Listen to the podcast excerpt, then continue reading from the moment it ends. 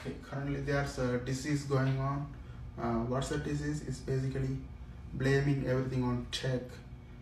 Um, so what, what do they blaming? Like they blaming all the bad behaviors and stuff like that.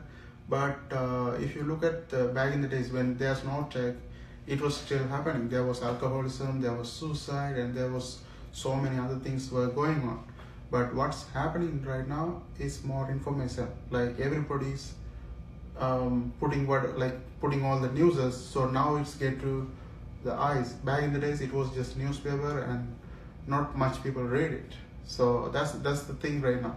So the tech actually doesn't like people want to blame something, blame the tech, blame the government, blame their parents. You know, how about logging out social media and stay a few days away? It might work for a while, but it doesn't last forever because you have to just start loving yourself. That's where the work is at. Like, what are you worried about? You know, what are you pissed off? Think about that.